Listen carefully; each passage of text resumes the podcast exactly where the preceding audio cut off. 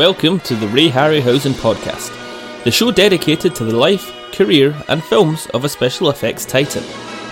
Let loose the Kraken! The kingdom of Acrisius must be destroyed. Join us as we host in depth discussions about the work, influences, and legacy of this uniquely talented filmmaker. I demand justice! Justice or revenge?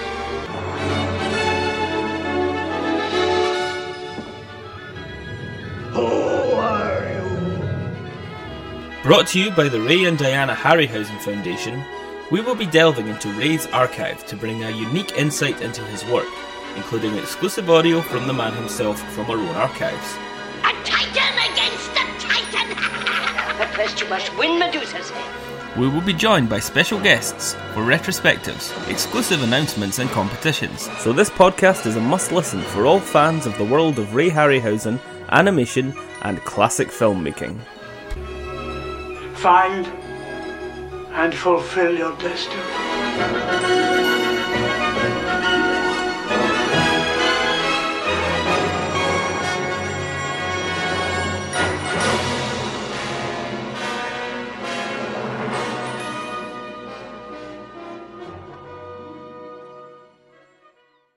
Hello, and uh, welcome to a very special 40th anniversary celebration for Clash of the Titans.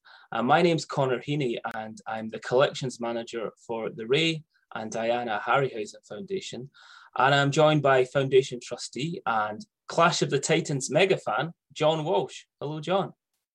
Hi, Connor. It's great to be here and to be talking about Clash of the Titans. It's probably my favourite Ray Harryhausen film, but also one of my favourite films of all time. So um, very exciting because we've talked before about the, the films, the music, and, and, and makings of before, but this is going to be a very sort of special um, anniversary edition because there's been other podcasts out there, and I've actually been involved in some of those. Um, but you've come up yourself with this amazing strategy to do something which will blow any other Harryhausen Clash of the Titans podcast out of the water. Let's hear your great idea. Let's hear your elevator pitch, as they say. So imagine I'm Jerry Bruckheimer and I'm in a lift and you've got like 30 seconds to pitch the idea. Go.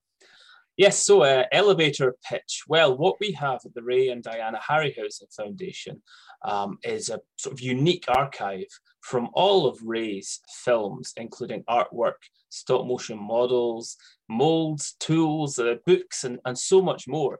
And for Clash of the Titans in particular, we hold this incredibly um, complete archive of materials that were used on that film.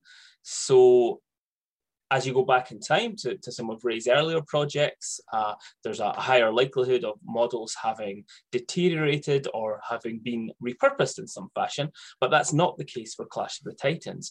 Not only do we hold every single model from that film and every single creature has survived perfectly, but we have often uh, multiple iterations of the same creature and prototypes and stand-in models and, and models that we used for lighting tests and so forth. So we have uh, all of this rich imagery to share with you.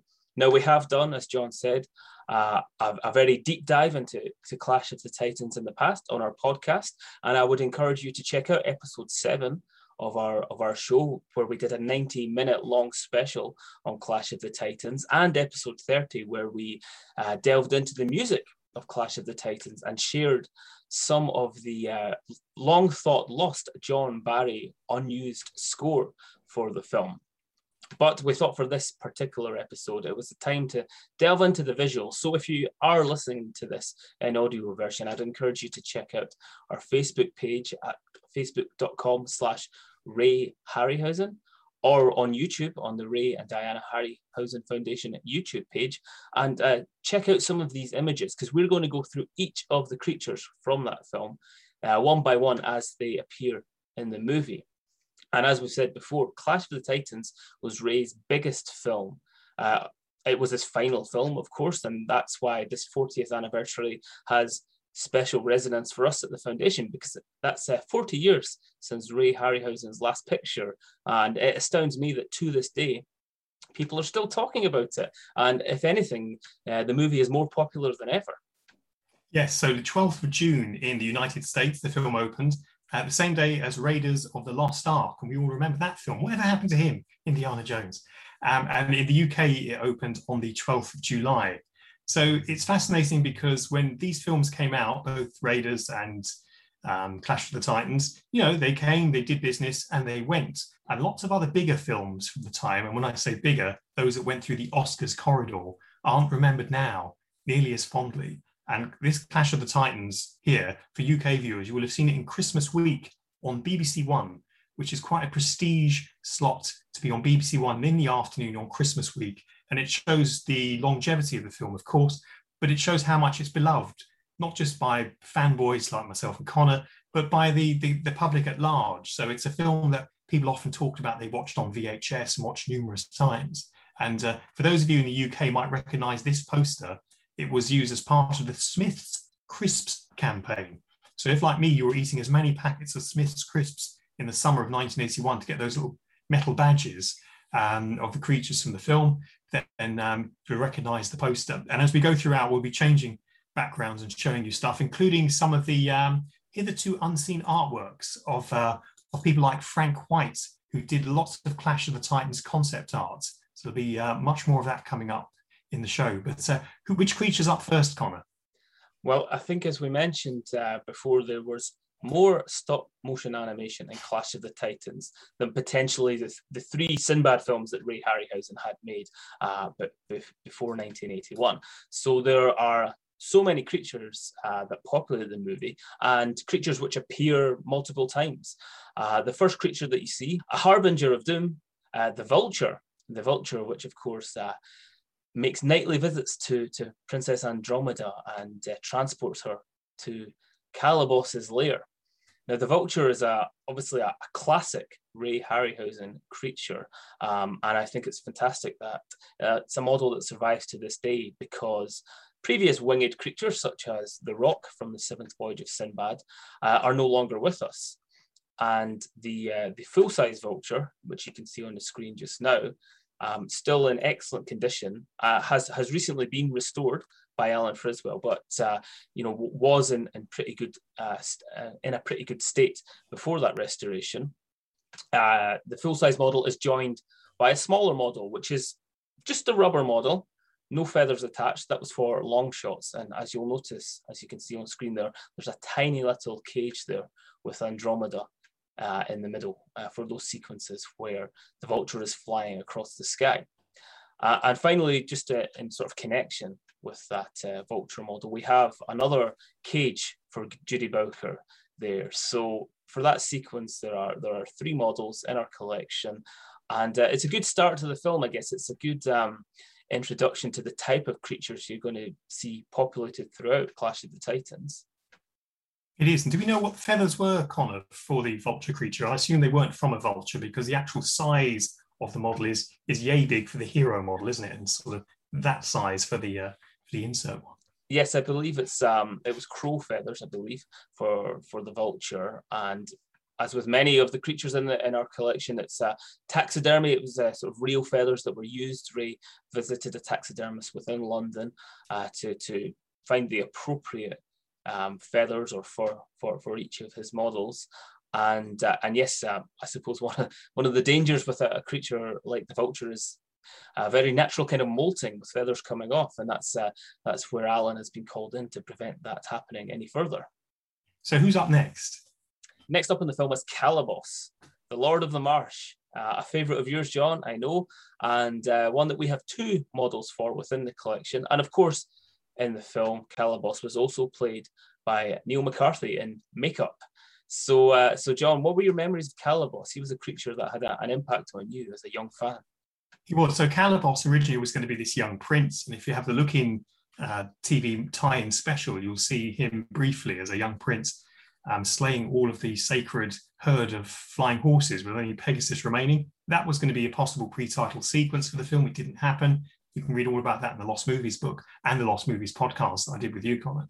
Um, the fascinating thing about Calibos is that he was to be the first on screen, fully fledged character.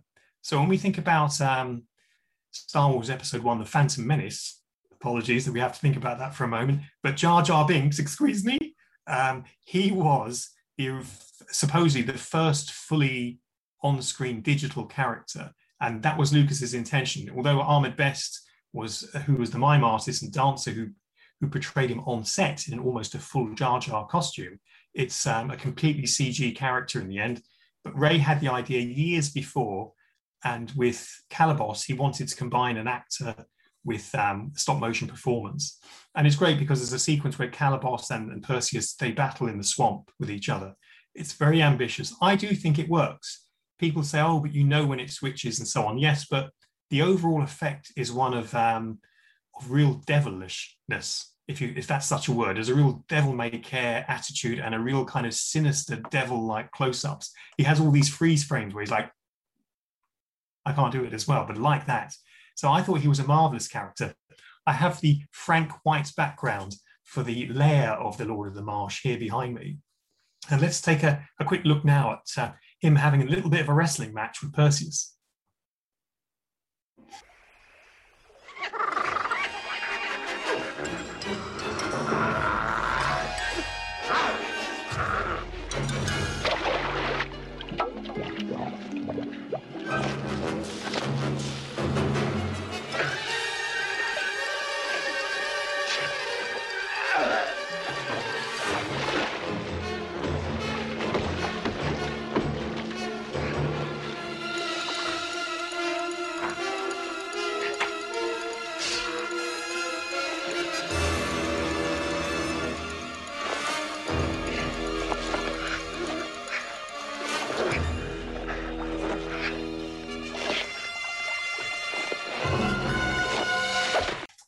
That's I think still think works really well today, Connor. I mean that that interaction of live action and animation, it was Ray pushing the boundaries yet again.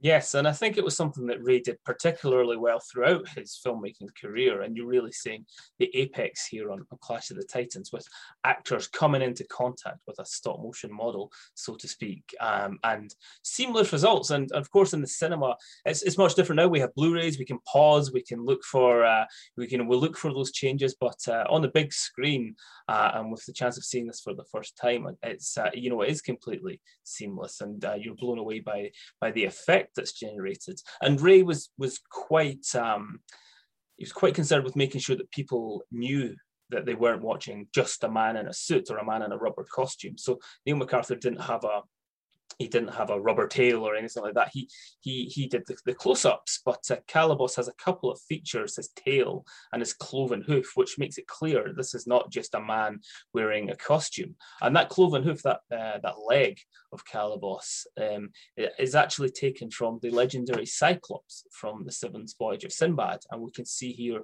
on screen the Cyclops model had been missing a leg for for many years until uh, very recently, a replacement was crafted by uh, Mackinnon and Saunders and reattached to that model. So there's this lineage from Ray's first color film right the way through to his final picture uh, there in Calibos, and Calibos holds a piece of the Cyclops within him. Now, as well in the archive, we hold all of, uh, I suppose, Calibos's accessories because, of course, in the film, his hand is cut off. It's replaced by a, a kind of forked weapon. Um, he has a whip and a horn, uh, which he sort of uh, brandishes at various parts of the film. And we still have his throne, uh, Calibos's incredible throne from the movie, um, which again, it's great to have all of these bits and pieces connected to Calibos. And as he stands in Edinburgh in our Titan of Cinema exhibition, as we speak, he, he's currently uh, brandishing his forked weapon accessory. We thought that was kind of the, the most appropriate because there he is, the, the true villain. And this is where he, um, of course, stabs the bag to uh, let loose the blood of Medusa and give birth to the scorpions in that famous sequence we're going to speak speak about a little later on. Yes, and uh, I, I, saw Calibos up close when I made my student film, my film school documentary on Ray, and I was surprised about the size, the size of him. Um, here's a shot here where I tried to recreate the rear projection, and we've placed the model in front of a, as a bit of a homemade rear projection to get a sense of the character interacting. He was very, very heavy, so he really was a sturdy piece. So I was very glad to uh, to have seen him up close. Who, who's up next, Connor? So next up in the film, we meet uh, Pegasus. Now, Pegasus, probably one of Ray's more kind of most beautiful creations, and in a in a film full of monsters and creatures, uh, Pegasus is a, a, a, kind of change of pace, uh, a breath of fresh air. And uh, that flying white horse from Greek mythology exists in, uh, in, in two models which survive to this day. We have a larger model, which is in wonderful condition, uh, which has a sort of larger wingspan. Uh, and then the smaller model, which was used for the climactic battle with the Kraken. Now, during that uh, during animation for that sequence, Ray doused both Pegasus and the Kraken in glycerin to give a wet look effect, because of course both creatures are seen to be emerging from the sea. And over time, that glycerin has caused a certain amount of deterioration within both models. Now we felt that uh, with Pegasus in particular, this is kind of a lasting testament to, to Ray's techniques. So what has been done for, for Pegasus is that uh, Alan Friswell has uh, stabilized the model so that it won't deteriorate any further. But because we have two models, both in, in sort of decent condition, we're really able to give a kind of before and after. You can see a fully preserved and restored Pegasus model, as well as one which shows some of the effects of the actual animation from Clash of the Titans. And I think it's important for people to understand what Ray was doing uh, as well. Um, you know, Clash of the Titans, as we'll go on to see, he, it, there was a lot of animation required for that film, and Ray did call upon a couple of assistants for the first time in his career to assist, particularly with Pegasus. So, so let's take a look at uh, Alan Friswell at work, um, keeping things uh, stable with Pegasus. Well, there are different uh, methods you can actually work feathers and fur. It has to be reattached. There's a wire frame inside here attached to the armature that the feathers were originally uh, adhered to that may have to be re- re-established. Uh, maybe replacement feathers wouldn't be uh, necessary really because we have all the original feathers and it's just a question of being damaged. So it's a question of actually almost binding them back together almost as, uh, in much the same way they would have been attached originally to the armature. So there is a certain amount of reconstruction, but not reconstructing the feathers literally, but basically putting them back together so that they actually are stable now. Um, Pegasus, of course, was a difficult one to animate, as you said. Ray said to me uh, again in my, my student documentary, my film school documentary, they they did tests of it with the legs hanging and the wings flapping, and uh, I did ask him about seeing the tests, and uh, he uh, he wasn't keen to show them, and we haven't found them yet. But uh, I am hopeful that one day we'll get to see them because uh, he, he's just uh, he's a beautiful piece, and in the film he's he's so iconic. And uh, I think really we should take a, a moment now to to see him in flight.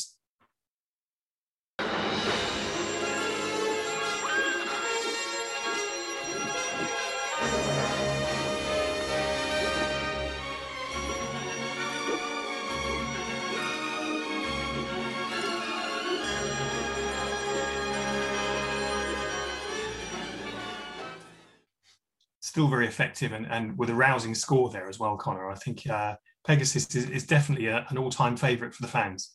One that has stayed in people's imaginations and one that many people think of when that uh, excellent Laurence Rosen, Rosenthal score pops into their, their minds. Um, and it was Jim Danforth uh, who, who did a lot of the animation for a lot of the flying sequences for Pegasus. Ray did, I, I guess, a lot of the takeoffs and landings and introductory shots, and uh, then was assisted by, uh, you know, equally legendary animator Jim Danforth, and hmm. he did a lot of the the flying sequences, and that really gave Ray uh, a bit of a, a, break because Clash of the Titans was a, a big project for Ray Harryhausen. It took three years to make, uh, including a, a year or more dedicated just to the animation sequences. And uh, it's quite incredible when you think of the amount of responsibility on, on one man's shoulders. But next up, uh, again, a change of pace. We have uh, one of Ray's more comical characters, Bubo the Owl. And Bubo the Owl is something a little different again from the Ray Harryhausen canon because we have four models in the collection for Bubo the Owl. We have the remote controlled model, which you see in the film, which you see being held by the actors throughout the, the likes of uh, Harry Hamlin and Tim Pigott Smith picking up Bubo, and Burgess Meredith, of course, at the film's end. Uh, we have the large stop motion model, which is exactly the same size as the uh, as the remote controlled model. They're, they're both sort of 33 centimeters high. We then have a, a smaller model, which was only 10 centimeters high, and uh, this again was used for some of some of the most iconic sequences, including his Bubo's introduction. And then there's an even smaller model than that, a four centimeter tiny little Bubo the owl used for long shots. So uh, a little piece, you know, no, no, no bigger than your thumbnail really. Uh, and we've got a fantastic shot here taken by Andy Johnson very recently of the four Bubos uh, all in the same shot for the first time. And uh, lovely to see that, that range of scales. It is, you know, and uh, it shows the craftsmanship involved. The, the, the tiniest, littlest Bubo um, was the one that flew across the Kraken's um, six pack at the end of the film across his belly button. So uh, let's let's have a quick look at that uh, close up of the belly button.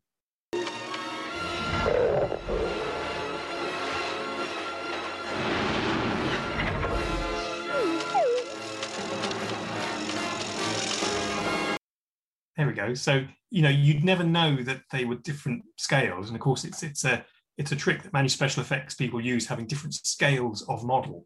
And in in uh, other Ray Harryhausen films, that wasn't always possible because the budget didn't allow for different sizes and scales. Um, but it's wonderful to see the Bubos are in, in pretty good condition, Connor. In terms of restoration, has Alan had to intervene? I think with, with Bubo the Owl, obviously he's a, a metal creature, so he doesn't suffer the same kind of latex deterioration. But of course, um, you know, it's, it's always great to have these models assessed. Alan has looked at all of the Bubo models and checked that they're suitable for display and for transportation and that bits of him aren't going to, to fall off uh, when he's packed. So Bubo's still looking great. Bubo will be around forever. And uh, I know he's such a popular creature. We've got some of the um, sketches on screen just now and some of the designs for Bubo the Owl. I think people are sort of fascinated by the design process um, and, and sort of Ray's intentions for that particular character. And I have to say, I know that people love seeing Bubo in person. He brings a smile to, to visitors' faces whenever we exhibit him. And uh, he's a social media sensation. Whenever we post a picture of Bubo, everybody loves him. Well, people used to say at the time, oh, was it in the answer to R2D2? Is that why we have Bubo the Owl? No, Ray had come up with this idea long before George Lucas decided to remake Flash Gordon and call it Star Wars. Um, um, for those of you who want to do a deep dive into the voice of Bubo the Owl, we did a special interview with Adrian Brett as part of our podcast specials uh, for Clash of the Titans. So if you look back, the number of that podcast will flash up on screen now because we can't remember it. There it is. Um, so tune into that one as well. Um, who's up next, Colin? Well, the next creature that we're, we're going to discuss really launches a very long sequence of incredible stop motion special effects in Clash of the Titans. And to me, it's one of the film's strengths that when you when you sit down, you know you're going to see a lot of Ray's incredible animation. Dioskilos, the two-headed dog, is the guardian of Medusa's lair and uh, is involved in a, in a fantastic battle with uh, Perseus and the rest of his crew. And I know this is a creature which you found pretty terrifying as a, as a youngster, John. I did. You know, I was a little bit scared of dogs when I was a child growing up, and uh, so seeing a two-headed dog look, looked like a two-headed Alsatian to me. I thought, wow, nothing scarier. And I was probably about ten or so when I saw the film in cinemas, and I was looking at the BBFC notes on the film, the British Board of Film Censors, as they were at the time, or classification as they are today, and they recommended that you you not be uh, beneath the age of 14 for seeing the film. Um, that wasn't advice that was given at the box office or to people going through. I think it was just guidance to parents. Uh, but I'm not sure how parents would have found that guidance because these um, notes weren't really widely published. So I went along and I was I was quite scared. And little did I know that was coming up next because they were um, often wrongly pronounced. People think it's Cerberus, but it's not. It's uh, as you said. Um, guardians of Medusa's tomb. And this is, this is the Frank White artwork for, for Medusa's tombs, as you'll see, or her temple, I should say. Behind me is the artwork for Medusa's temple, where the dogs were guarding, uh, guarding their mistress. And so I really was quite terrified. So, but little did I know it was going to be a higher level of, of terrification to come with, uh, with Madam herself. Um, but I think it's a very effective scene. It's difficult though, because for special effects, one of the things that special effects directors and technicians like is something dark so that you can hide the way things are created. You can hide whether it's matte lines, whether it's strings and rods and so on. But this takes place in bright daylight and there's a handheld sequence as well. So as Perseus's men are attacked and they hold up the shields. You see that the camera is moved and it's handheld. So that just makes it uh, more dynamic, but a bit harder then for the animators. And I think it was Steve Archer's job to uh, to to wrangle the dogs. And uh, let's let's take a look.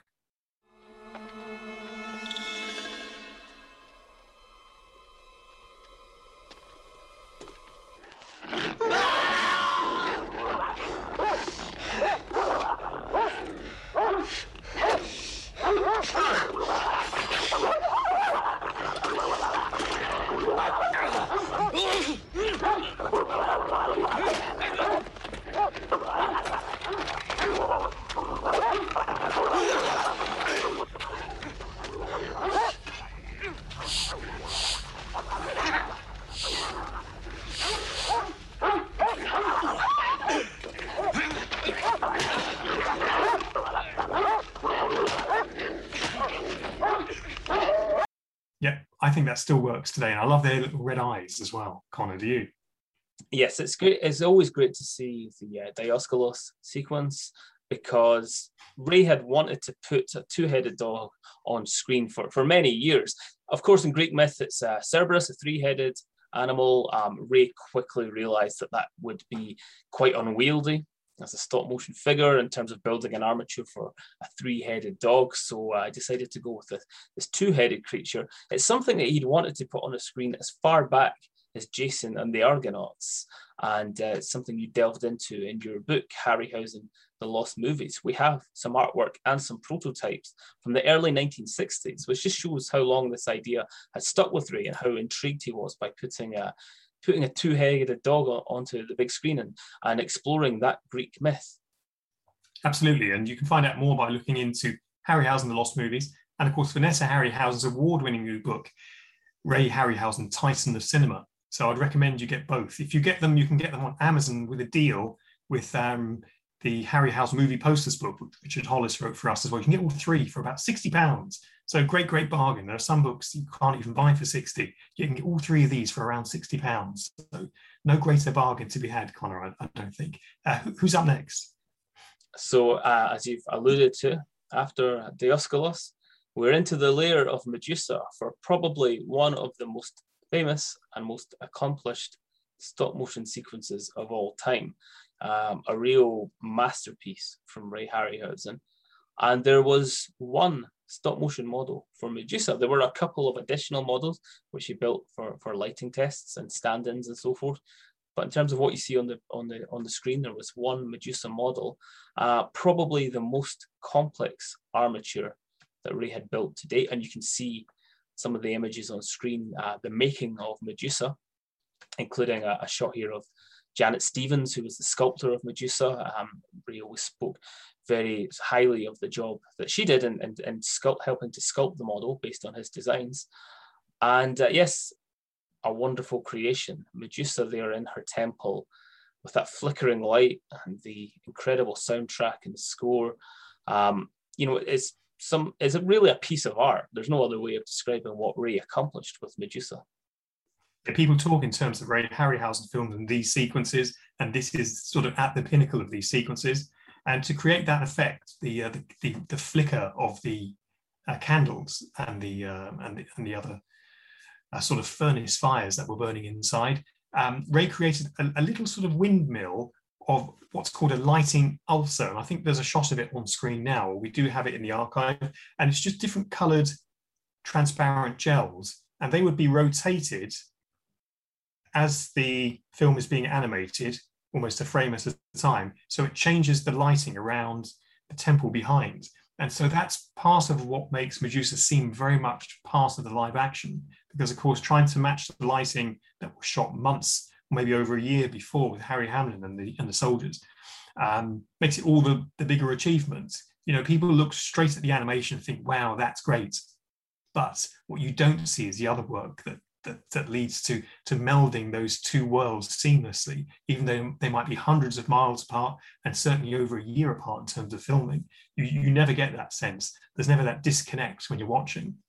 And yes, people can spot the stop motion techniques, but when you play this film for a younger audience, by the time you get to this sequence in the temple, they are already transported to that world and they recognize that those creatures have a way of movement they have a way of life about them that yes is stop motion but actually gives them more of a sense of gravitas. And so people are really almost quite anxious when they see something emerging and it's the stop motion technique. And uh, and, and famously of course we, we've talked in the past about ray's inspiration for um, for medusa and she was in fact inspired by the hollywood actress joan crawford.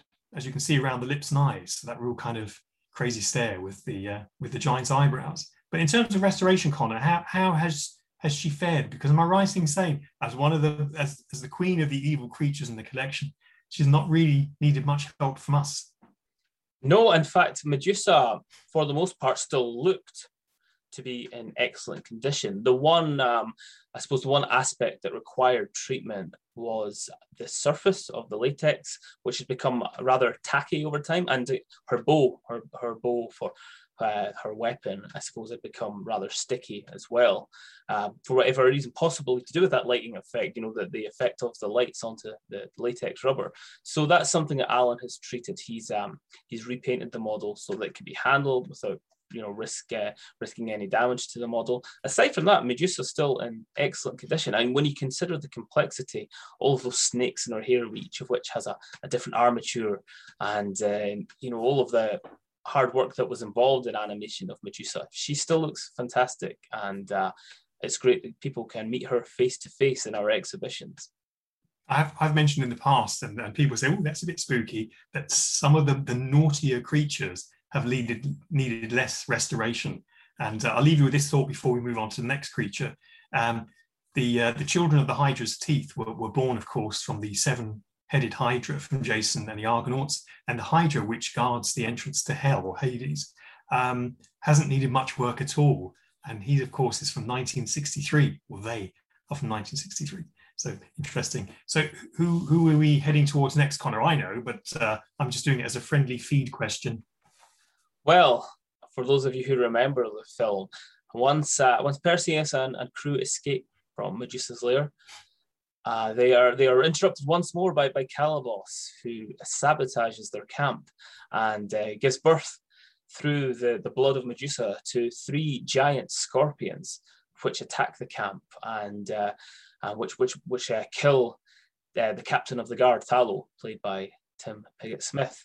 And again, it's a, it's a, it's a lovely stop motion sequence. Um, I suppose classic piece of Harryhausen animation and uh, more more fantastic work in the build up to that film's climax. Um, the Scorpions, though, I know were, were hard work for Ray in terms of the uh, conditions for the live action and uh, some of the, the lighting issues which he had for that film uh, gave him many headaches when when sort of blending in the animation uh, some some 12 months on.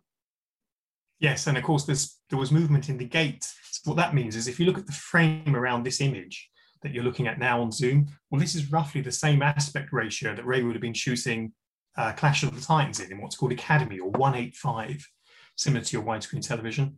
It's a frame at a time. Video isn't like that. Video isn't a series of still images it's more of a, what's called a, a, electronic field grab. But if you imagine taking 24 individual photographs and then putting them in a flick book together, what would make them work is if they were mostly stable and the persons in the frame were doing the moving.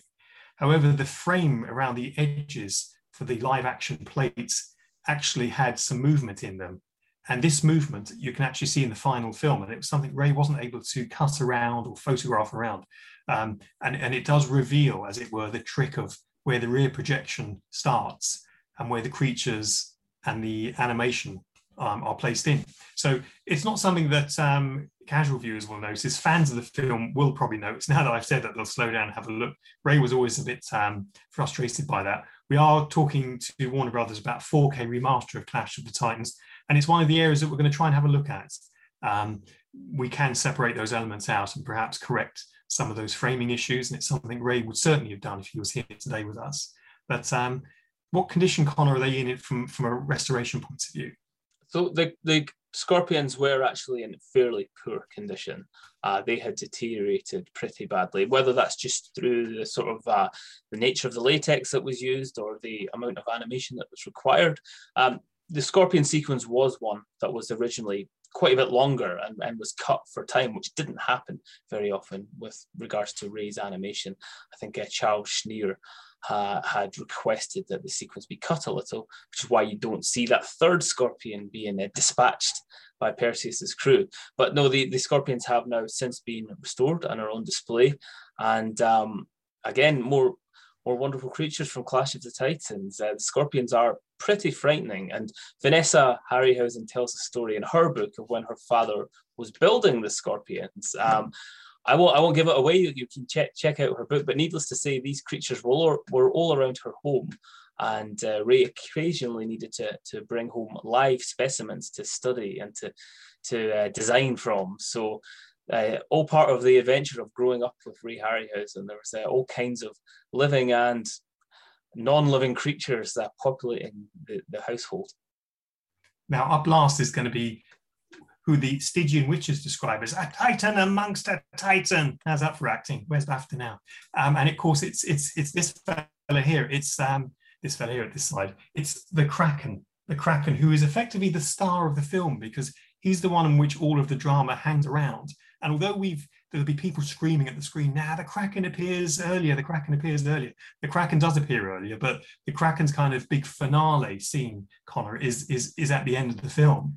Um, and and not sort of up there at the front. But um, he he does his his presence looms large, doesn't he? So he's like the Darth Vader character in a sense, but he doesn't appear until the until the final act. But of course, there was the uh, the, the stunning um, destruction of Argos before they had the catalogue. And maybe this is why they had to get the catalogue because so much water, all in people running, they didn't want to get their hair wet. They're on holiday, they're wearing sandals. I agree with that. And so everything was lost. And so they started putting everything then into a catalogue after that. Thus, the Argos catalogue was born. But look at this the destruction of Argos. This is fantastic because it reminds us of cinema from the 70s where um, great tidal waves of destruction. People wanted to see, well, here he comes. People wanted to see things, you know, in jeopardy, whether it's Earthquake, the Poseidon Adventure, and, and Towering Inferno. This actually set things up. But um, it was a great idea, wasn't it, Connor, to have the Kraken this early on in the film because it gave you a real sense of this is what you have to fight against. So you you tease it by showing a part of the Kraken and, and what he can do, which is absolutely amazing. Um, but you don't have the confrontation until the end.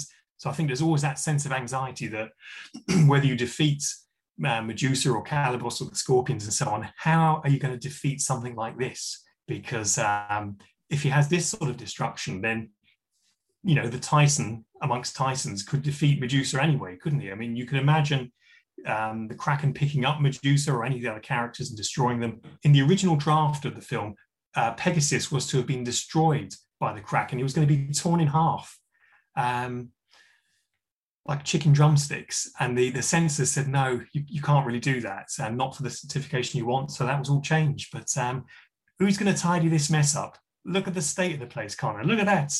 There's water everywhere. And as we know, water damage is the worst damage. Yes, that's right. Um, a, a, great bit of foreshadowing there of the Kraken and uh, the, the film, that, film, as you say, is building up towards this uh, final confrontation there. I'm pretty pleased, I have to say, that, that Pegasus wasn't torn to pieces. I think that would have been fairly gruesome. I know it may perhaps uh, resonate more with the original Greek myths, but uh, it, it, maybe would have been a step too far in terms of dispatching Ray's friendlier creatures. Um, the Kraken there, I mean, there were multiple Kraken models, but for the most part, it's the Kraken that you see in the images on screen just now, the full length Kraken that was used for animation. And uh, that, that this this again was a creature which uh, was doused in glycerin, so had become quite sticky over the years, um, and has now been restored by by Alan Friswell. There was also a, a larger Kraken model, which essentially was the size of a human torso with, with arms and a head and so forth. That was only used very sparingly in the film. You can only see this creature, uh, that version of the creature, for a, for a couple of shots. And to be honest, when uh, when we manoeuvred this the larger Kraken model for restoration uh, for the exhibition last year, I was I was astounded at its weight. I couldn't carry it on on my own. I needed Alan to assist me with lifting it. It's incredibly heavy. Uh, so to carry it, let alone to animate it, must have been an, an amazing feat of strength by Ray Harryhausen. Uh, and I think for that reason, you don't see much uh, animation for the, the largest Kraken model in the final film. And as you, you may have seen uh, in these clips that John has been showing, uh, there was an even larger Kraken model, 15 feet long, uh, created by Colin Arthur, which was built, transported to Malta, and then you know, thrown into the, the water for, for some shots. But uh, unfortunately, it was very difficult to manipulate in a fashion that would allow for a kind of realistic model movement. Although a clip does appear in an early trailer from the film, isn't that right, John? Yes, that's right. So if you look at this clip now, you can see the Kraken's head turning. Look at that. There you go. Um, that's from a deleted scene from the film. So this is fascinating because this is the trailer that's cut together. So it would be from what's considered to be the locked final print. And yet this little turn of the head from the Kraken hasn't been used.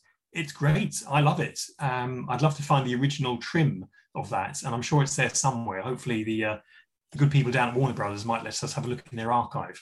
Um, but yes, I mean, it, it again, it, it's, it's, it answers the question of what can you do with a larger budget?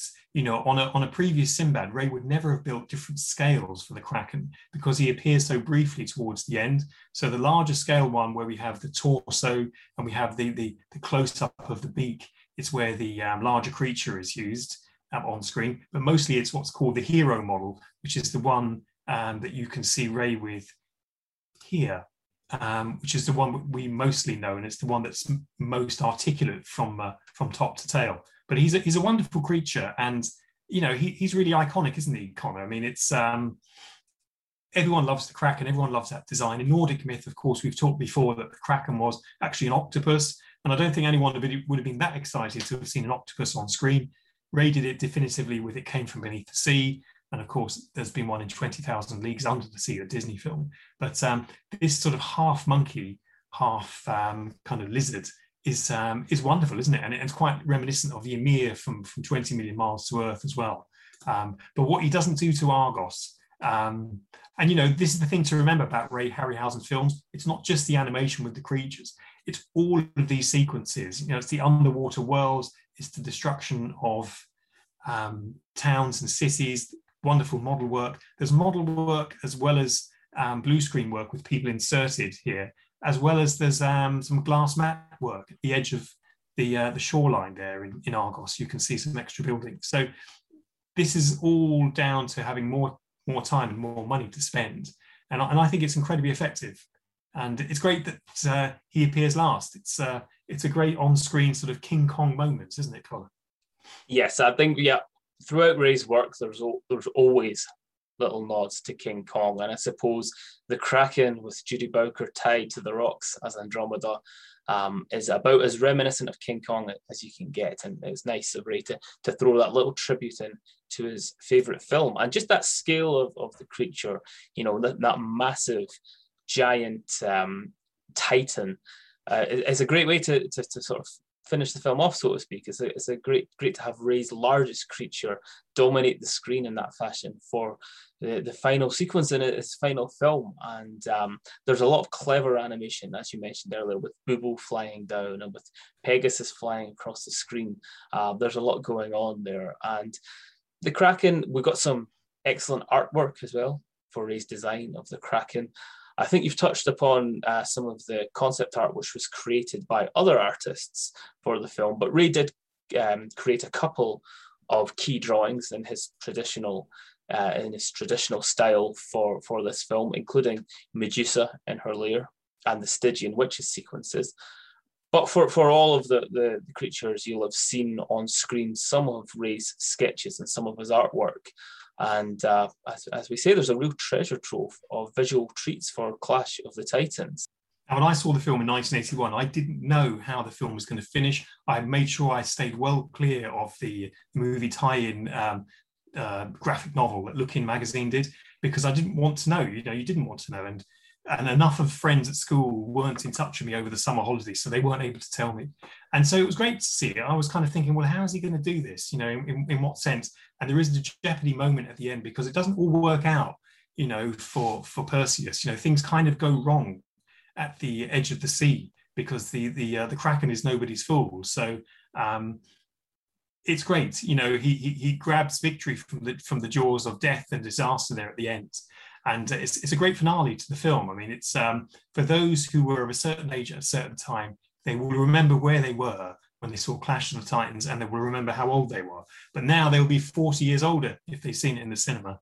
And uh, how can it be, Connor? I'm, I'm in my mid thirties. I, I just I can't do the math, but as the Americans might say, math. Um, but uh, I think that probably finishes our our, our sort of walk down memory lane, doesn't it, for Clash of the Titans? Yes, that's right. There's one final Easter egg in terms of uh, the creatures, which you may have not have noticed at the end of the film. Of course, Burgess Meredith as Ammon is sitting with uh, Bubo the owl resting on his shoulder, and Bubo's got a, a lovely little bandage and a walking stick from from his misadventures with the Kraken, which I think again is a, a, a nice little comedic touch at the end of, of the movie and uh, one that, that always brings a smile to people's faces whenever we we do screenings of Clash of the Titans. But it's, it's been great to delve into the creature archive for the film. Forty years on, as I say, and it's a it's a film still worth celebrating. Well, look, thank you all for joining us. And I hope you'll agree that this was a, an alternative deep dive into the film. And we've revealed new layers that haven't been revealed before. Because, of course, if you've seen other Clash of the Titans podcasts, you haven't seen the best. Because only from the Ray and Diana Harryhausen Foundation do you see the proper inside story on all of the creatures. I'd like to thank Connor Heaney for joining us this week and on this podcast. Remember, you can listen and download wherever you get your podcast. Do share this video when you see us as well. And go and watch Clash of the Titans for the 40th. Until next time, stay safe, everyone.